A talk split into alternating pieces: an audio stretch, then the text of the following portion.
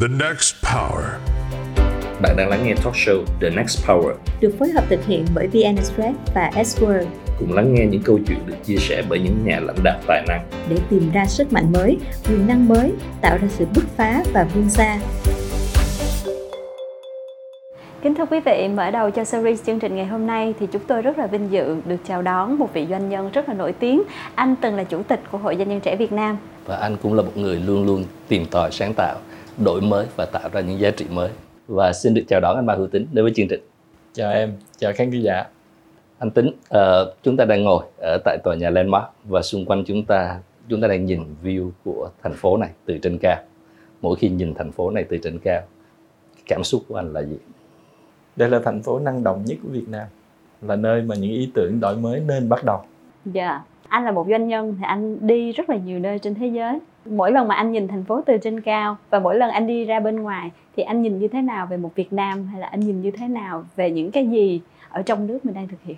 chúng ta phải thấy rất rõ là chúng ta còn thua rất nhiều những đô thị phát triển ở các nước Dạ. về tính trật tự về sự văn minh về hiệu quả của giao thông trong thành phố chẳng hạn Dạ. thì nhìn thấy những việc đó để chúng ta nghĩ là chúng ta còn rất nhiều việc phải làm chứ không phải để có cái cảm giác là thua kém đâu tất cả còn nằm ở phía trước Dạ, tất cả còn nằm ở phía trước và tất cả còn rất nhiều việc phải làm.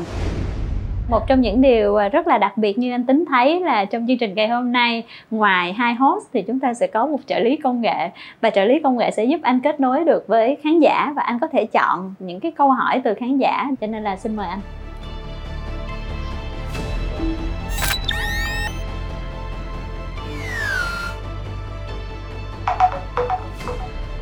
Đây chúng ta đã thấy ờ, chân dung khán giả anh đã chọn. Chào anh Tính, em là Huỳnh Công Thắng, em đến từ InnoLab Asia. Thì là một người nghiên cứu về đổi mới sáng tạo, thì em rất là tò mò về công việc anh làm và đặc biệt là câu chuyện anh đã làm với gỗ Trường Thành. Đây là một câu chuyện rất là thú vị. Khi anh tham gia à, cấu trúc lại gỗ Trường Thành, yếu tố đổi mới mà anh đem đến cho gỗ Trường Thành đó là yếu tố gì ạ? Và khó khăn lớn nhất của anh khi mà anh đổi mới có phải con người chính là cái yếu tố mà ảnh hưởng nhất? Câu hỏi của bạn đã có phần trả lời luôn rồi đó. Khó khăn lớn nhất của tôi khi mà muốn chuyển đổi trường thành đó là chọn con người phù hợp. Và bây giờ khi chúng tôi đã qua được cái bước đầu tiên tạo được một vài cái dấu ấn đó nhiệm vụ kế tiếp của chúng tôi là tiếp tục phát triển công ty, thì lại là một câu chuyện tiếp tục tuyển những người phù hợp để có thể đảm đương giai đoạn phát triển kế tiếp luôn luôn là vấn đề con người các bạn ạ, trước mọi vấn đề khác Và chúng ta sẽ đến với một khán giả thứ nhì. Xin chào tất cả mọi người, em tên là Hoàng Anh và em xin cảm ơn chương trình The Next Power đã tạo cơ hội cho em được giao lưu và đặt câu hỏi cho anh Mai Hữu Tín. Thì hôm nay em có một câu hỏi muốn đặt cho anh là ngoài việc giải cứu doanh nghiệp thì anh có giải cứu những cái khác không và có bao giờ mà anh Tín phải cần được giải cứu không ạ? Em cũng rất là tò mò là có bao giờ anh anh anh cần tới sự giải cứu không? anh còn cứu gì khác ngoài doanh nghiệp không? Khó nhỉ? chắc chắn là có rất nhiều tình huống trong đời tôi cần sự giải cứu bạn ạ xin chia sẻ ở đây là chuyện của vô vi nam mà tôi đang đóng vai trò chủ tịch liên đoàn vô vi nam thế giới chúng tôi cần sự hợp lực của rất nhiều quốc gia hiện nay là chúng tôi đang có mặt ở trên 70 quốc gia và với tư cách là một tổ chức của người Việt thì đây là tổ chức lớn nhất trên thế giới hiện nay với vài triệu môn sinh đang theo học vô vi nam trên toàn thế giới như vậy. Để vào Olympic chúng tôi cần hơn 100 quốc gia. Thì cái sự giải cứu mà tôi cần sẽ đến từ mọi người Việt Nam có tấm lòng về tổ quốc và có yêu mến võ thuật Việt Nam. Có họ thì tôi mới dễ làm công việc của tôi được là việc vô cùng khó. Tôi cần các bạn giúp tôi đấy Hy vọng là sau cái câu trả lời của anh thì Hoàng Anh cũng sẽ góp phần giải cứu cho anh. Bạn đang lắng nghe talk show The Next Power được phối hợp thực hiện bởi VN Express và S-Word. Bạn có thể tìm và theo dõi The Next Power tại VN Express, YouTube, Facebook, Apple Podcasts, Spotify để không bỏ lỡ những nội dung hữu ích. một trong những cái nickname mà được gán vào cho anh tính đó là ông trùm giải cứu. Đó có phải là một trong những cái việc mà anh thấy là còn rất nhiều việc phải làm đối với cộng đồng doanh nghiệp không? Nếu mà được lựa chọn thì tôi sẽ không dùng từ giải cứu mà tôi sẽ thích dùng từ xoay chuyển hơn dạ chúng ta đổi từ một trạng thái này sang một trạng thái khác. Chưa hẳn là từ cứu là từ hay. Bởi có những chuyện mà phải chết mới cứu sao? Dạ. Mà chúng ta biến những chuyện nó đang bình thường trở nên tốt hơn cũng là chuyện hay mà. Thì xoay chuyển trạng thái là từ tôi thích dùng hơn và rõ ràng là còn rất nhiều trạng thái cần được xoay chuyển. Anh đang nói về câu chuyện giải cứu và xoay chuyển trạng thái. Đó là một cái góc nhìn mà chúng tôi cũng rất muốn khai thác. Nhìn về câu chuyện mà đổi mới. Thông thường khi chúng ta nói tới đổi mới mọi người hay nhìn về chuyện sản phẩm công nghệ mới mọi người nhìn về câu chuyện một sản phẩm mới. Trong khi đó, cái đổi mới mà anh đang làm, đổi mới một doanh nghiệp, nhìn tưởng như cũ, nhìn tưởng như tắt được, nhưng cuối cùng nó lại mới. Để rồi nó lại được tái sinh. Thế thì trong, nhìn vào cái câu chuyện mà của đổi mới đó, ví dụ câu chuyện gần nhất là câu chuyện của Trường Thành TTF anh đã đổi cái gì? Tôi sẽ nói chung là tôi không thích cách mà rất nhiều bạn trẻ Việt Nam nghĩ về chữ đổi mới các bạn bị ảnh hưởng quá lớn bởi những cái thuật ngữ của bên ngoài như là disruptive innovation đổi mới mang tính phá hủy. Dạ. Ừ. tôi không tin là chuyện đó có thể xảy ra ở Việt Nam được. Và từ góc nhìn của người làm công tác quản trị nhiều năm đó thì cách mà chúng ta tiếp cận vấn đề và giải quyết vấn đề ở Việt Nam đó nên là chuyện làm tốt hơn việc của mình mỗi ngày bằng những cái bước thay đổi nhỏ nhưng mà đem lại cái hiệu quả chung cuối cùng. Ở cái cách làm như vậy thì trong tiếng Anh cũng có từ là incremental innovation. Dạ. Mình rất tiếc là những bạn trẻ yêu thích công nghệ của Việt Nam thích những cái từ to tát hơn cho nên không quan tâm đến cái việc là phải làm những câu chuyện như vậy từ những bước nhỏ như vậy hàng ngày. Và đó là chuyện mà chúng tôi đã làm ở tất cả mọi doanh nghiệp của mình chứ không riêng gì ở gỗ truyền thành. Dạ. Dạ. đương nhiên ở gỗ truyền thành thì khi chúng tôi bước vào thì có rất nhiều vấn đề và chúng tôi phải sửa từng vấn đề một từ con người tới bộ máy sản xuất tới công nghệ trong đó tới khách hàng tới thị trường lớn chủ yếu vân vân. Thì những cái thay đổi đó đều là những cái bước phải đổi mới. Nhưng kết quả cuối cùng là đến từ rất nhiều bước nhỏ cộng lại với nhau mới ra được kết quả đó. Cụ thể anh phải thực hiện những cái phép đổi nào truyền thành từng phục vụ những khách hàng ở cái đẳng cấp rất là thấp giá trị rất là thấp ở trong thị trường. Mà nếu chúng ta chỉ làm hàng giá rẻ sử dụng lao động Việt Nam như là yếu tố cạnh tranh chính thì đó không phải chắc là một cái con đường lâu dài rồi. Nó không tạo ra một cái lợi thế cạnh tranh nào lâu dài cả. Thì chúng ta bắt buộc phải đầu tư vào việc thiết kế, đầu tư vào khả năng có thể sản xuất được những cái sản phẩm cao cấp hơn. Thì từ đó mới có thể tạo ra những giá trị lớn hơn. Thì đó là một đổi mới một cái việc khác là khi chúng ta đầu tư vào công nghệ đó, thì chúng ta chọn cái những cái công nghệ nào không chỉ phù hợp với Việt Nam, mà còn tính tới việc là có thể nâng cấp nó trong tương lai và có thể đáp ứng được những nhu cầu lớn hơn của thị trường bên ngoài thì cũng là một đổi mới. Nhưng mà theo ý nghĩa là chọn lựa công nghệ phù hợp. Thứ ba đó là về mặt quản trị mà nói đó, thì nếu chúng ta theo những cái cách quản trị truyền thống từ trước tới nay, có nghĩa là người lao động bên dưới chỉ tuân thủ tuyệt đối mệnh lệnh của cấp trên mà không được quyền có tiếng nói của họ trong đời sống quản trị hàng ngày, trong công việc sản xuất kinh doanh hàng ngày, thì cái đó cũng không phải là cách làm mang tính đổi mới mà làm sao để tất cả người lao động trong doanh nghiệp của chúng ta đều được quyền có tiếng nói, đều được tham gia vào quá trình thay đổi của doanh nghiệp đó. Và cái trí tuệ tập thể chung đó được sử dụng một cách hợp lý là một dạng đổi mới khác giúp tạo ra sự phát triển của cả doanh nghiệp. Đó là những cái bước chúng tôi làm cụ thể ở trường thành. Nhưng mà có thể nói rộng ra những cái thí dụ cụ thể khác để khán giả nghe đài cũng có thể lấy ra được bài học kinh nghiệm của mình.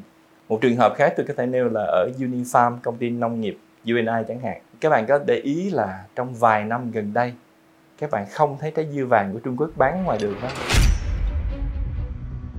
Là bởi vì khi chúng tôi làm nông nghiệp, chúng tôi cũng xác định rất rõ là làm sao những cái gì mà người Việt có thể làm được thì không nên để cho người khác tham gia vào cuộc chơi của người Việt Nam trên thị trường Việt Nam.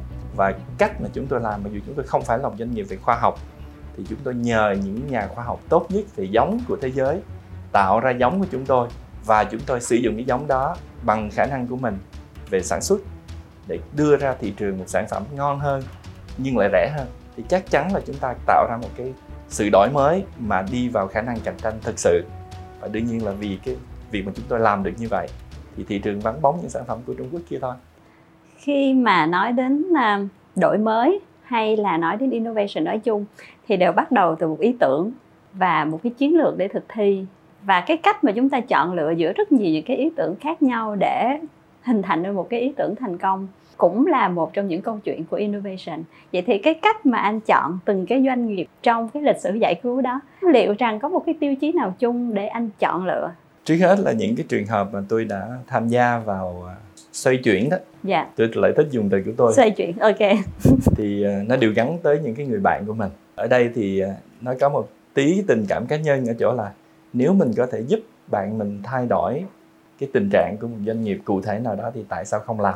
Nói như vậy về mặt quản trị là không đúng lắm bởi vì nó không khách quan mà nó có yếu tố cá nhân can dự vào. Nhưng mà để nói về cái cái việc mà tôi đã làm hoặc là nhiều người khác cũng đã làm trên thế giới lẫn cả Việt Nam đó thì tiêu chí nên là hiệu quả cuối cùng mà mình có thể tạo được cái khác biệt mà mình có thể mang lại cho doanh nghiệp đó cho những người lao động trong doanh nghiệp đó và cuối cùng là cho những người mà doanh nghiệp đó phục vụ tức là những khách hàng cuối cùng của doanh nghiệp đó. Dạ. Nếu mình có thể đem lại được giá trị lớn hơn cho họ thì hãy bước vào.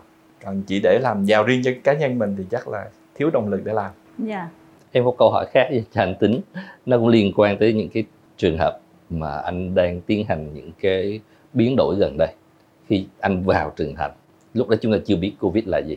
Chúng ta chưa thấy câu chuyện mà giữa mỹ và trung quốc liên quan tới chiến tranh thương mại. Và như vậy kế hoạch của anh kế hoạch biến đổi của anh nó có bị đổi không? Có chứ. Đổi nhiều nữa là khác. Nhưng mà thay đổi là một phần của cuộc sống. Nếu chúng ta chấp nhận như vậy dạ. thì mọi kế hoạch của chúng ta đều phải đổi theo. Dạ. nhưng mà đổi theo để chúng ta làm chuyện nó tốt hơn lên chắc chắn là phải có niềm tin mới làm được tất cả những chuyện này. Đơn giản là khi mà anh à, nhận trưởng thành đó thì việc đầu tiên anh chỉ mới lập tới kế hoạch là làm cho nó trong sạch để nó tạo lại niềm tin cho người đầu tư ở thị trường thôi. Thì rồi đụng chiến tranh à, thương mại giữa Mỹ và Trung Quốc thì nó làm thay đổi một số việc là có những sản phẩm mà trước đó Việt Nam không có sức cạnh tranh. Thì vì chuyện này cho nên có sức cạnh tranh. Dạ. thì chúng ta chuyển hướng để chúng ta đầu tư vào những sản phẩm đó. Chúng ta tạo ra thêm lợi thế cho chính chúng ta. Qua cái bước đó một chút thì tới covid. Thì covid trong giai đoạn đầu khi mà Việt Nam chúng ta chưa có vaccine thì nó tạo ra một cái điểm gọi là điểm tụt trong rất nhiều doanh nhân Việt Nam thời điểm đó, bởi vì chúng ta không biết là chúng ta có qua được hay không, chúng ta có còn sống hay không. Thì lúc đó, cái chiến lược của chúng ta lúc đó đó là cố gắng bảo vệ tối đa nguồn lực quý nhất của doanh nghiệp có được là con người. Thì chúng ta buộc phải thay đổi để làm chuyện đó, cứu người. Nhưng mà qua cái covid, khi mà Việt Nam xoay chuyển được tình thế, và rất may mắn là chúng ta xoay chuyển cực kỳ nhanh. Cái đó là một cái thành công cực kỳ lớn của lãnh đạo Việt Nam. Rất rõ ràng là doanh nghiệp rất là biết ơn chuyện này. Thì nó lại tới một cái mốc khác là cách mà chúng ta ứng xử với covid khác cái cách mà những người khác ứng xử với covid. Thì chúng ta phải nhìn thấy ngay là chúng ta lại có một cơ hội khác để làm những chuyện người ta không làm. Chúng ta lại là mở ra với thế giới sớm hơn. Thì chúng ta làm gì với thế giới trong khi những người khác đang còn bị bối rối, đang còn bị kẹt trong cái vòng lẫn quẩn do chính họ tạo ra? Tôi nói ai thì các bạn biết rồi. Ở hội chợ đồ gỗ High Point lớn nhất thế giới vừa rồi ở Mỹ đó, không có bóng dáng của người Trung Quốc luôn thì đương nhiên là thành lợi thế của người Việt Nam. Nhưng mà cũng vì Covid thì chúng ta lại thấy thêm một cái cơ hội khác là gì? Là chúng ta đang không chăm sóc người lao động của chúng ta đủ để họ phải bỏ nơi làm việc họ về quê. Và nó mới dẫn tới câu chuyện là chúng ta thiếu cái nơi họ có thể an cư để họ an tâm họ lạc nghiệp. Thì đó mới nó là một cái chuyện để mà truyền thành kết hợp với hưng thịnh với đồng tâm để ra cái sáng kiến là nhà ở phù hợp với lại thu nhập của người người lao động bình thường của chúng ta thì với tư cách là người sản xuất, thì nó lại bắt chúng tôi phải suy nghĩ là đâu là những cái nơi mà chúng ta có thể có những cái giải pháp để tiết kiệm nguyên liệu nhiều nhất, để giá thành cuối cùng chúng ta là ở cái mức thấp nhất có thể được dành cho người Việt Nam. Thì chúng tôi bắt buộc phải đi ra ngoài tìm hiểu những cái chuẩn thế giới khác với Việt Nam là gì. Từ đó mà mới nhận ra được rằng những cái chuẩn cho các sản phẩm của thế giới đi theo chuẩn của nguyên liệu mà thế giới đã tạo ra trước đây. Và họ tạo sản phẩm theo chuẩn của nguyên liệu để khai thác tối đa nguyên liệu đó. Chúng ta thiếu tất cả những cái chuẩn đó tại Việt Nam. Nói thiếu ở đây không có nghĩa là trách chê, mà thiếu có nghĩa là chúng ta còn rất nhiều việc có thể làm được. Thì chúng tôi mong muốn qua cái việc nhận ra được vấn đề đó và thấy được rất rõ cái nhu cầu của người lao động Việt Nam, thì chúng ta sẽ cải biến cái chuẩn mà Việt Nam đang áp dụng để khai thác tối ưu các cái nguyên liệu phổ biến trên thế giới và có thể sử dụng được nguyên liệu đó ở cái mức tốt nhất thì khi đó thì chúng ta vừa là đi theo chuẩn của thế giới được vừa có cái cơ sở để giảm giá thành cho hàng sản xuất cho người Việt. Đấy những cái thay đổi nó xảy ra liên tục. Có nghĩa là đó là một phần của kế hoạch. Kế hoạch là phải có chỗ để thay đổi phù hợp với hiện trạng mới.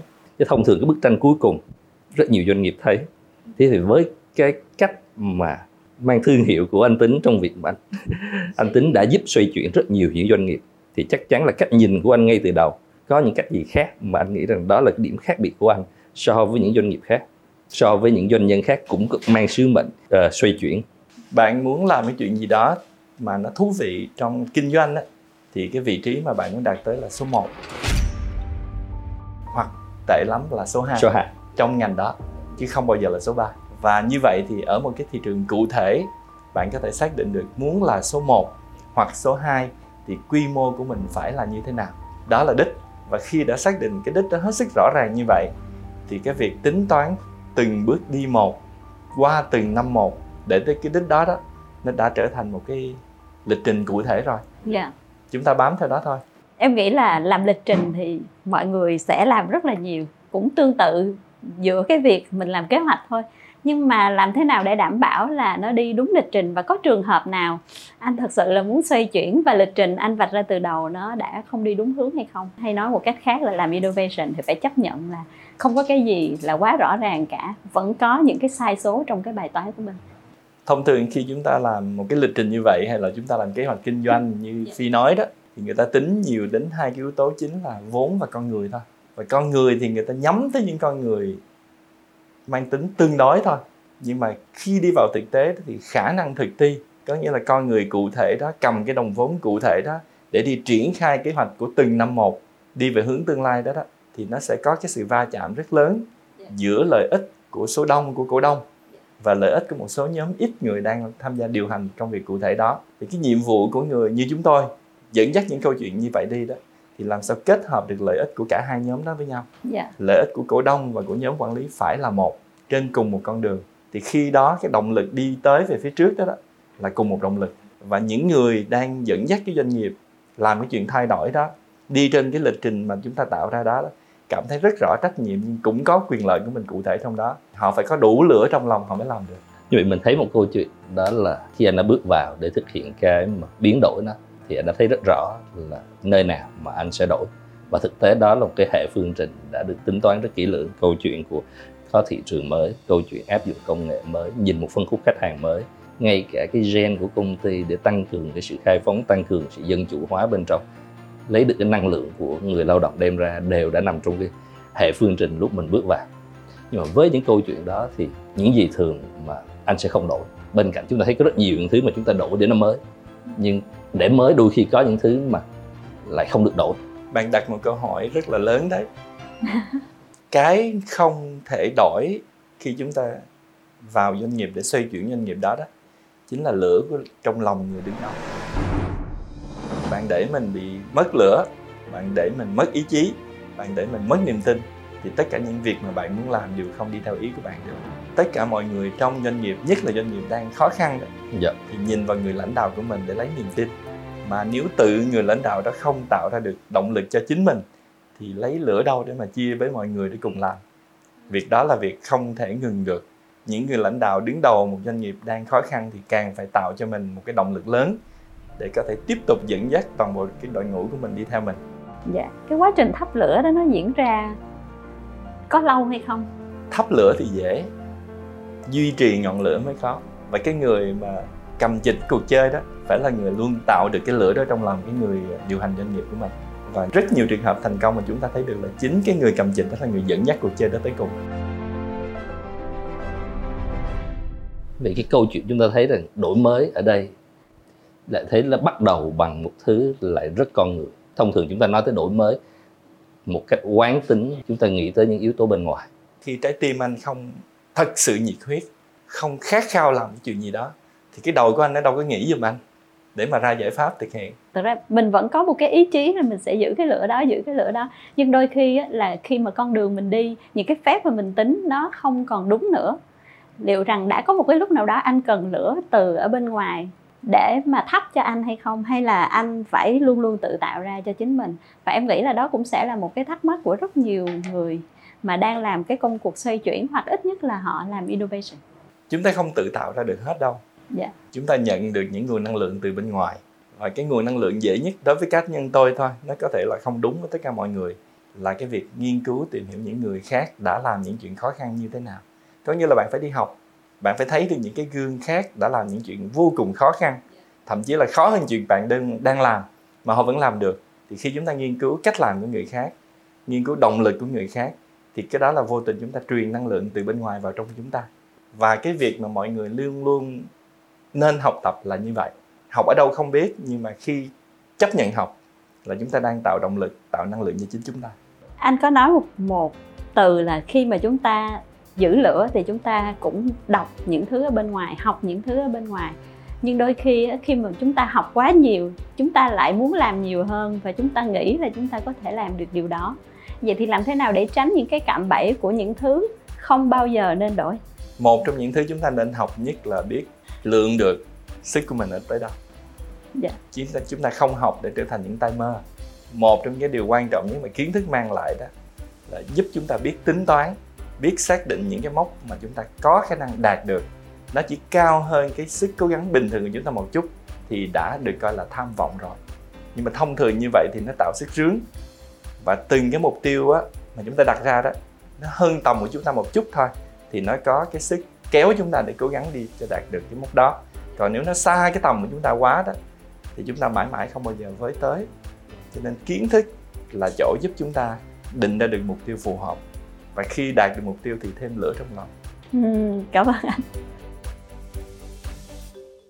Nãy giờ thì cái nguồn năng lượng mà anh đang nói và những cái gì mà anh đang chia sẻ làm cho tôi cảm giác đó là dường như cái quá trình đổi mới của anh nó diễn ra vô cùng là thuận lợi và nếu như mà đã có thì anh có thể chia sẻ là những cái mất mát đó nó cho anh những cái bài học gì.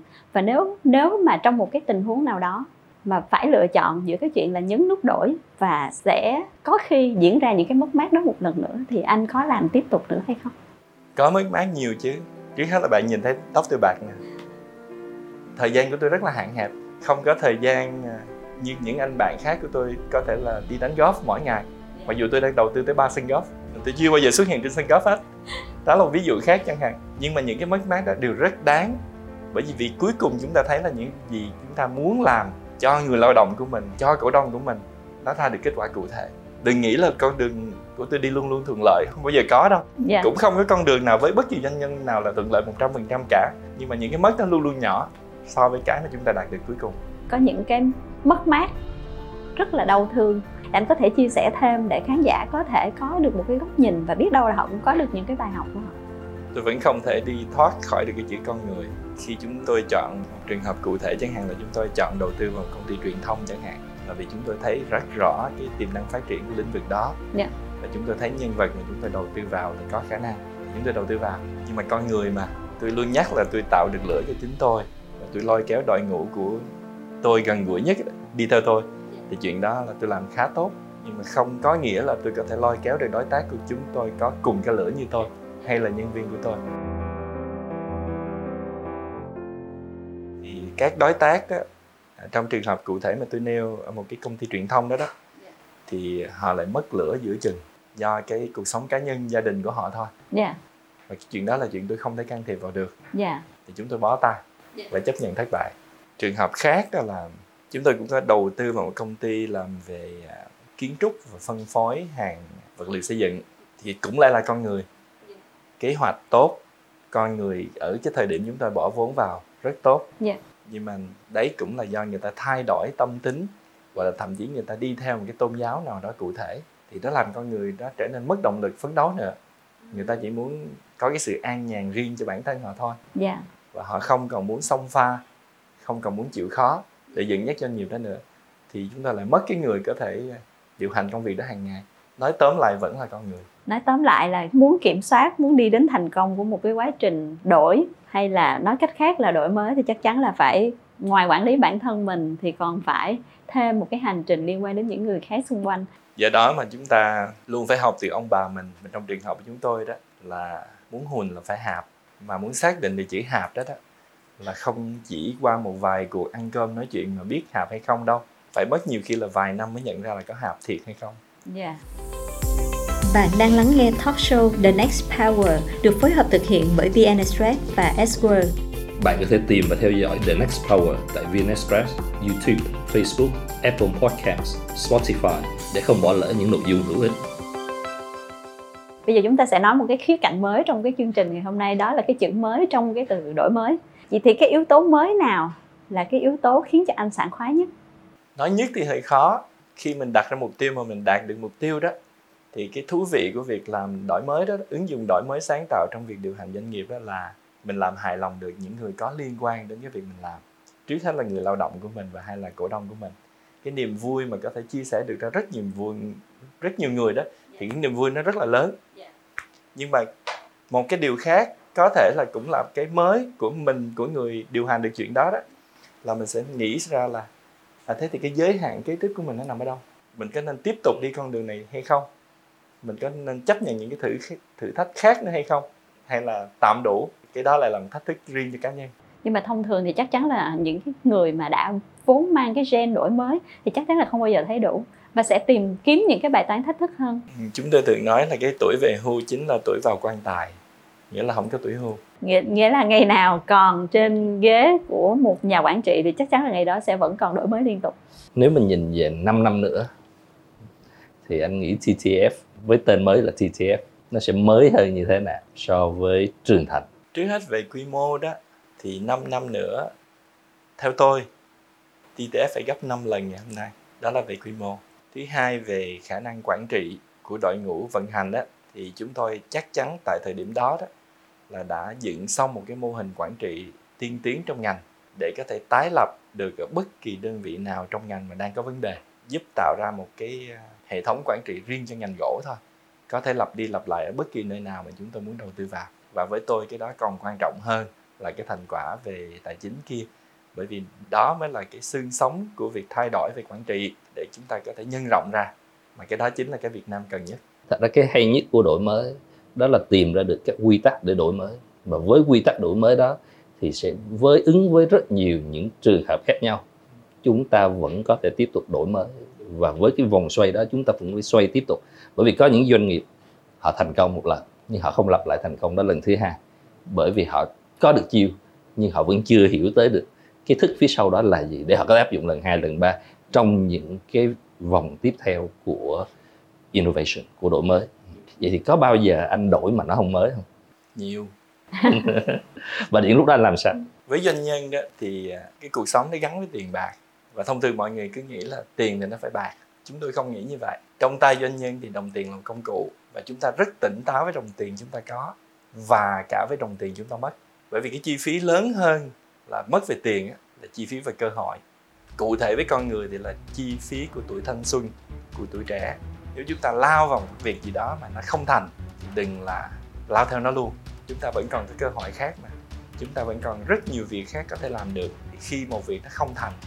Đừng tiếc nuối, coi đó là một bài học đã qua, giúp mình có thêm hành trang để làm mọi việc nó tốt hơn trong tương lai, làm chuyện khác.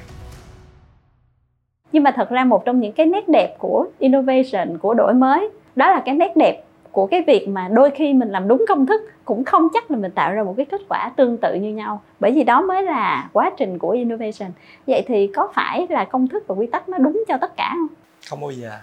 Dạ. không có cái gì luôn luôn đúng cả yeah. Dạ. bản thân của chữ đổi mới sáng tạo chính xác như bạn vừa nói đó yeah. nó phải tạo ra những cái mới hơn là những công thức yeah. những nguyên tắc kia thì mới nói mới là đổi mới sáng tạo khi chúng ta biến chiêu thành thức khi chúng ta biến những cái lõi mà chúng ta lập trong quá trình thử nghiệm thành một cái công thức có thể được vận dụng thì chúng ta chỉ mới thành công tại thời điểm đó thôi yeah. nhưng ít nhất nó tạo ra cái nền tảng về kiến thức chung để yeah. từ đó chúng ta lại có thể tiếp tục đổi mới trên cái nền đó ừ. cho những cái trường hợp khác trong tương lai thế thì có một cái cũng tranh luận trong cộng đồng doanh nhân chúng ta với nhau có nghĩa là chúng ta đi thẳng đi thẳng đón đầu để tạo ra được những đột phá hay là chúng ta đi vào những con đường mà nhiều nước đã làm rồi nhưng chúng ta làm tốt hơn bằng cách học người ta bắt chước người ta copy người ta rồi sáng tạo sau. Thì anh nghĩ là mình sẽ nên chọn con đường như thế nào? Cả hai đều là sáng tạo phải không ạ? Dạ. Cả hai hướng đi đều là sáng tạo. Và cả hai hướng đi đều nên được trân trọng. Dễ chúng ta làm trước. Dạ. Có nghĩa là đi từng bước nhỏ. Những công ty thật lớn của thế giới cũng làm những chuyện thay đổi tiến bộ hàng ngày từng bước nhỏ. Và cái đó nó mới là bread and butter mới là cái nguồn sống của họ để họ mới có dành một khoản riêng ra, chấp nhận đầu tư rủi ro để làm những cái sáng tạo lớn hơn. Thì đó là con đường mọi người đã thử và thấy là đúng. Chúng ta không điên dại gì, chúng ta lại muốn làm cái gì to tát mà chúng ta làm chuyện nhỏ chưa làm được. Thì không nên. Tôi thì ủng hộ cả hai cách làm. Nhưng mà nếu muốn có thể làm được chuyện lớn thì nên làm được chuyện nhỏ trước cái đã và làm thành công đi. Để chúng ta có cái nguồn, chúng ta có thể tích lũy được, rồi đầu tư vào cái chuyện gì đó rủi hơi, ro hơn thì theo tôi là nó hợp lý hơn. Để tạo ra những cái mới thì nó không diễn ra cùng một lúc ở tất cả các nơi trong doanh nghiệp mà nó thường nó phải có những cái tâm để rồi từ đó nó kết tinh tạo ra những cái lớn hơn. Thế thì với những doanh nghiệp mà anh đã tiến hành biến đổi nó cái tâm để tạo ra những cái mới đó những cái mới đầu tiên nó xuất hiện ở đâu? Cái này là lại là truyền thống nè. Bạn muốn sự đổi mới đó nó xuất hiện ở tất cả mọi nơi trong doanh nghiệp bởi vì nó làm cho mọi chuyện nó tốt hơn lên mà và chỗ nào cũng có thể có đổi mới được hết. Người đứng đầu đương nhiên là người có trách nhiệm truyền lửa để mọi người khác ở dưới đều chạy theo, đều đi theo. Nhưng nói cái đó là chúng ta đang khiến doanh nghiệp như vậy bị lệ thuộc vào một người chăng? Không phải vậy, mà người đứng đầu tạo ra cái văn hóa về sáng tạo, về đổi mới ở tất cả các cái bộ phận của mình á, bằng cái gì? Bằng văn hóa của doanh nghiệp đó. Khi đặt ra một cái tầm nhìn, một cái sứ mệnh nào đó, hay những giá trị cốt lõi nào đó mà tạo ra được động lực cho tất cả các người lao động của mình, thì chúng ta đang gieo những cái hạt đầu tiên của đổi mới, của sáng tạo. Và nếu chúng ta mỗi ngày khẳng định thêm những thông điệp mà chúng ta đưa ra đó bằng những cái lợi ích thiết thực cho người lao động, thì họ mới thấy cái cái quyền và cái phần của họ trong cái việc tại sao phải sáng tạo, tại sao phải đổi mới. Ngày hôm nay thì chuyện đó dễ dàng hơn nhiều so với trong quá khứ. Chúng ta nói là chúng ta chuyển đổi số, chúng ta nói là chúng ta thực hiện ERP vân vân, mục đích của tất cả những cái đó là gì? Thì đó nó chỉ là công cụ. Và nếu như nhà quản trị không sử dụng được tốt công cụ đó, thì đâu có sinh ra hiệu quả cho doanh nghiệp đâu. Mà công cụ ở đây, theo tôi đó, về quản trị mà nói đó, thì chúng ta đang có may mắn, có được những công nghệ giúp chúng ta đo được tất cả mọi chuyện xảy ra trong đời sống doanh nghiệp. Và khi người lao động biết cái số đo của mình, thì họ mới thấy là họ có thể làm gì hơn để vượt cái số đo đó. Và khi nhà quản trị cũng có được những dữ liệu đó, có được những số đo đó thì mới nhìn thấy là mình có thể làm gì hơn để người lao động mình tạo ra những giá trị lớn hơn hoặc là năng suất cao hơn. Và từ đó chúng ta mới có thể chia sẻ được lại cho người lao động cái hiệu quả mà họ tạo ra. Tôi nói vui đó là nếu có một cái tổng kết về cái việc quản trị trong thế kỷ 21 mà nó có giá trị nhất là chúng ta không lập ra P&L cho từng doanh nghiệp nữa hay từng nhà máy nữa mà chúng ta lập được P&L cho từng nhân sự một. Cái cái đó mới là cái hay nhất trong quản trị. Chúng ta đang có cơ hội làm được điều đó đấy. Với cái góc nhìn của anh câu chuyện của anh chuyện đó vậy thì cái gì là cái sẽ độc hại nhất mà nó làm cho những cái hạt mầm sáng tạo không nảy nở lên nổi trong doanh nghiệp? Sự độc tài. Sẽ độc tài. Một người chủ chỉ biết là mình đúng chắc chắn sẽ làm dẹp hết mọi cái mầm sáng tạo đổi mới trong doanh nghiệp của mình.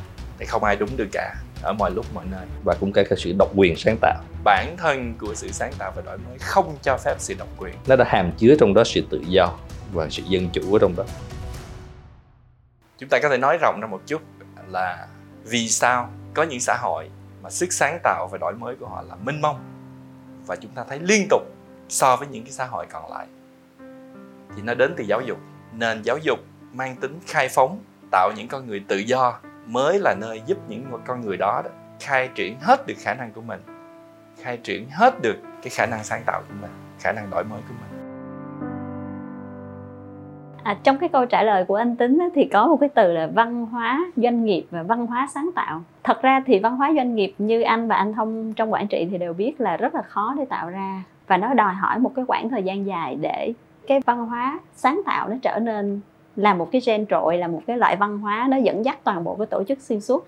Thế thì trong cái quá trình mà chọn những cái doanh nghiệp đổi mới, làm sao mình đánh giá được là cái công ty đó mình có khả năng xây được cái văn hóa sáng tạo xuyên suốt ở trong tổ chức này? Và cái điều gì là cái điều nó tối kỵ nhất ở trong cái quá trình xây dựng văn hóa sáng tạo cho doanh nghiệp? Các bạn phải nhìn nhận với nhau là bản chất con người là tốt phải không? Nhưng chi sơ tính bản thiện không? Bản chất con người luôn luôn là tốt trong mỗi con người đều có tiềm năng của sự sáng tạo của sự đổi mới và có tính hợp tác để hình thành một cái nếp văn hóa tốt. Thế thì nếu doanh nghiệp nào đã có cái nền văn hóa như vậy thì họ đâu cần những cái chuyên gia giải cứu. Sao? Họ tốt rồi. Dạ. Dạ. còn nếu với những doanh nghiệp mà cần được ờ, xoay chuyển cần được giải cứu đó thì có nghĩa là văn hóa của họ đang có vấn đề. Và chúng ta bước vào là chấp nhận phải xây thậm chí là xây từ đầu. Và nếu chúng ta là không chấp nhận đầu tư cái mảng này, chúng ta đâu có cái cơ sở nào để nói là chúng ta sẽ thành công trong tương lai. Do đó đây là việc đầu tiên phải làm. Và một lần nữa, nó đi từ người đứng đầu. Anh thực sự muốn điều đó xảy ra. Anh thực sự muốn sự hợp tác, sự cộng tác của tất cả những người làm việc cùng với anh. Thì anh phải mở lòng ra và xây dựng cái gì đó chung, nó tạo ra những giá trị mà ai cũng thấy có phần mình ở trong đó, thì họ mới cố gắng được. Ở đại hội hội doanh nhân trẻ Việt Nam, cả hội trường đều im phăng phát để lắng nghe bài chia sẻ của anh về câu chuyện doanh nhân, cốt lõi là chúng ta phải tự học mỗi ngày. Chúng ta, để chúng ta làm mới chính mình. Bởi vì thời thế vận hội đang thay đổi rất nhanh. Thì anh nghĩ là những thứ gì mà họ cần phải chuẩn bị cho cái sự đổi mới chính mình trong 5 năm nữa. Tôi luôn nói với các bạn và dặn chính mình đó là chúng ta may mắn chúng ta là người việt. Cái điều chưa tốt ở đất nước này là cơ hội để chúng ta chứng minh mình nhìn những người phát triển hơn, những đất nước đi trước mình, chúng ta không coi họ là cái giấc mơ thôi, mà chúng ta phải coi là đã có người làm được thì chúng ta cũng phải làm được, và thậm chí là chúng ta phải làm tốt hơn nữa kìa. Thế thì nếu nhiều người việt cùng nghĩ như vậy, nhiều doanh nhân việt nam cùng nghĩ như vậy, thì chúng ta tạo thành một lực lượng. Mà cái lực lượng đó nếu biết liên kết lại với nhau đó, thì chúng ta không ngán bất kỳ lực lượng nào khác ở ngoài Việt Nam cả. Từng doanh nhân một, nếu nghĩ được cái điều rộng hơn ra như vậy cho đất nước này thay vì nghĩ riêng cho quyền lợi của cá nhân mình á, thì con người đó nó mới trở nên lớn hơn. Và chúng ta cần rất nhiều người lớn hơn như vậy để đất nước này lớn hơn. Và cái động cơ đó nó lớn hơn mọi động cơ khác về tiền. Trong cái quá trình mà làm việc thì tôi gắn bó rất nhiều với giới start up với những à, doanh nhân trong lĩnh vực công nghệ của tương lai. Thế thì khi mà anh tính nhìn về những gì mà giới start up hay nói một cái cách khác là những gì mà khi chúng ta nói đến innovation chúng ta hay nghĩ tới cái thế giới đó. Thì anh thấy gì và anh có nhắn gửi gì đối với các bạn đang làm innovation trong một cái thế giới công nghệ? Và một cái câu vui vui thôi nếu anh là nhà đầu tư thì anh có sẵn sàng đầu tư không? Trước hết là nếu tôi hiểu thì tôi sẵn sàng đầu tư. Mà có rất nhiều chuyện các bạn đang làm thực sự là tôi không hiểu. Phải nói rõ như vậy. Nhưng mà tôi luôn luôn nhìn về các bạn trẻ với rất là nhiều niềm tin. Bởi vì nếu thế hệ của chúng tôi làm được một vài việc nó chưa tới đâu cả nhưng mà ít nhất cũng làm được một vài việc. Thì các bạn nó phải làm tốt hơn chúng tôi chứ. Và nếu không phải là họ thì ai làm? Và do đó nếu mình có thể làm bất kỳ điều gì để họ có thêm niềm tin nè họ có thêm sự hỗ trợ nè và họ có thêm điều kiện để nhìn ra bên ngoài so sánh mình được với tất cả những người ở các nước phát triển khác thì lúc đó chúng ta mới có cái tương lai tốt hơn cho cả đất nước này. Chúng tôi sẵn sàng chia sẻ sẵn sàng đầu tư và sẵn sàng hỗ trợ bằng mọi cách. Dạ. Nhưng các bạn phải cũng phải hết sức thực tế không có ai bay lưng lửng giữa không trung mà làm được chuyện lớn hết á. Chúng ta có nhìn lên trời như thế nào thì chân chúng ta phải đang đạp đất và đó sẽ là một thông điệp mà anh muốn nhắn tới cho giới trẻ. Chúng ta có sáng tạo chúng ta có thể mơ nhưng chân chúng ta phải luôn luôn đảm bảo trên mặt đất. Cứ nhìn thẳng lên trời nhưng chân đang đứng ở trên mặt đất. Dạ. Đừng bay lưng lửng. Đừng bay lưng lửng. Té chết Kính thưa quý vị, chúng ta có một trợ lý công nghệ và nãy giờ thì không biết là trong cái quá trình trao đổi thì trợ lý đã bắt được những cái từ khóa nào trong cái cuộc trò chuyện của chúng ta? Thì chúng ta hãy xem thử. À, tôi đang thấy những cái từ đang hiện lên trên màn hình là gen trội trong nguy có cơ năng lực học tập suốt đời và cùng nhau mạnh hơn. Thật ra trong cái câu chuyện trao đổi ngày hôm nay về mặt cá nhân phi thì có vài keyword là trùng với lại trợ lý công nghệ của chúng ta. Nhưng mà cũng có những cái keyword mà phi ấn tượng nhưng nó không nằm ở trong những cái keyword mà trợ lý đang nhắc tới. À, cái keyword đầu tiên và phi rất là tâm đắc, xuyên suốt trong cái quá trình đổi mới sáng tạo, từ quá trình bắt đầu cho tới cái quá trình đi đến thành công hoặc có đôi khi là thất bại, đều xuất phát điểm là con người, được tạo ra bởi con người cái việc thứ hai là chúng ta sẽ nói đến cái văn hóa sáng tạo trong cái tổ chức đó. Và điều đó thì nó đòi hỏi chúng ta phải có một cái khoảng thời gian rất dài để chúng ta có thể xây. Cái văn hóa sáng tạo đôi khi nó không cần thiết phải có thể xây từ ở bên ngoài. Mỗi người trong tổ chức nó đã có rồi và mỗi lãnh đạo doanh nghiệp cũng có thể khơi dậy cái sự sáng tạo trong mỗi cá nhân. Và đồng thời để tạo ra một cái sự sáng tạo thì chắc chắn là mọi người đều phải có cái năng lực học tập suốt đời. Không biết là đối với anh thông thì anh thông đã ấn tượng với điều gì trong cái chia sẻ ngày hôm nay? Của anh tính trước hết là cảm ơn anh Tính chúng ta nói chuyện với nhau cả một buổi và có rất nhiều điều mà cảm thấy chia sẻ và học được. Một cái từ khóa đầu tiên đó là cái incremental innovation. Nghĩa là thông thường chúng ta nói tới innovation, chúng ta nói về những điều đào tạo búa lớn, chúng ta nói về những câu chuyện đi tắt đón đầu. Trong khi bản chất innovation nó cũng là quá trình tiến hóa, tích lũy. Cái từ khóa thứ hai mà thông cũng học được từ anh tính đó là lửa của người đứng đầu. Nó là con người nhưng mà cũng là con người đó nhưng mà con người đó phải có được một sự dẫn dắt và phải có đủ bản lĩnh để duy trì được cái ngọn lửa đó cháy suốt cháy cho tới cái điểm đến cuối cùng. Điểm thứ ba từ thứ ba mà thông học được đó là cái từ về câu chuyện của cái giá của chuyện uh, đổi mới. Có những giá khác nhau trong đó tài chính tiền bạc lại là cái giá rẻ nhất trong khi có những cái giá quý hơn rất nhiều để tạo nên câu chuyện của đổi mới câu chuyện của sáng tạo cảm ơn anh tính bạn đang lắng nghe talk show The Next Power được phối hợp thực hiện bởi VN Express và S-World. Bạn có thể tìm và theo dõi The Next Power tại VN Express, YouTube, Facebook, Apple Podcasts, Spotify để không bỏ lỡ những nội dung hữu ích. À, thưa anh Tính, trước khi bước ra khỏi chương trình thì không biết là anh có một cái câu hỏi nào một cái thử thách nào dành cho khán giả khi mà họ xem cái chương trình này để mà anh có thể kết nối được nhiều hơn những gì anh đã chia sẻ ngày hôm nay với khán giả? Câu hỏi mà tôi ờ, thường hỏi nhân viên của tôi. Bây giờ tôi muốn ờ, hỏi rộng ra với khán giả xem chương trình này. Chúng ta nói là người việt thông minh. Dạ. người việt hiếu học. Thông minh hiếu học là cơ sở để đổi mới sáng tạo. Thế thì tại sao chúng ta vẫn thua những người khác ở những nước phát triển hơn một câu hỏi mà tôi nghĩ rằng là sẽ có rất là nhiều người phải trăn trở trước khi gửi câu trả lời về. Nhưng rất là hy vọng là đây sẽ là một cái câu hỏi mà nhận được nhiều cái động lực để mọi người nên trả lời. Bởi vì trả lời câu hỏi này cũng sẽ là trả lời câu hỏi cho chính mình. À, cảm ơn anh tính rất là nhiều. Cảm ơn không cảm ơn Cảm ơn các bạn đã lắng nghe talk show The Next Power. Bạn có thể xem bản ghi hình tại VN Express, YouTube của The Next Power cùng khám phá những quyền năng mới vào mỗi thứ năm nhé. Cảm ơn sự cố vấn nội dung của IPP, sự đồng hành của Tập đoàn Xây dựng Hòa Bình cùng thương hiệu Veston Monami.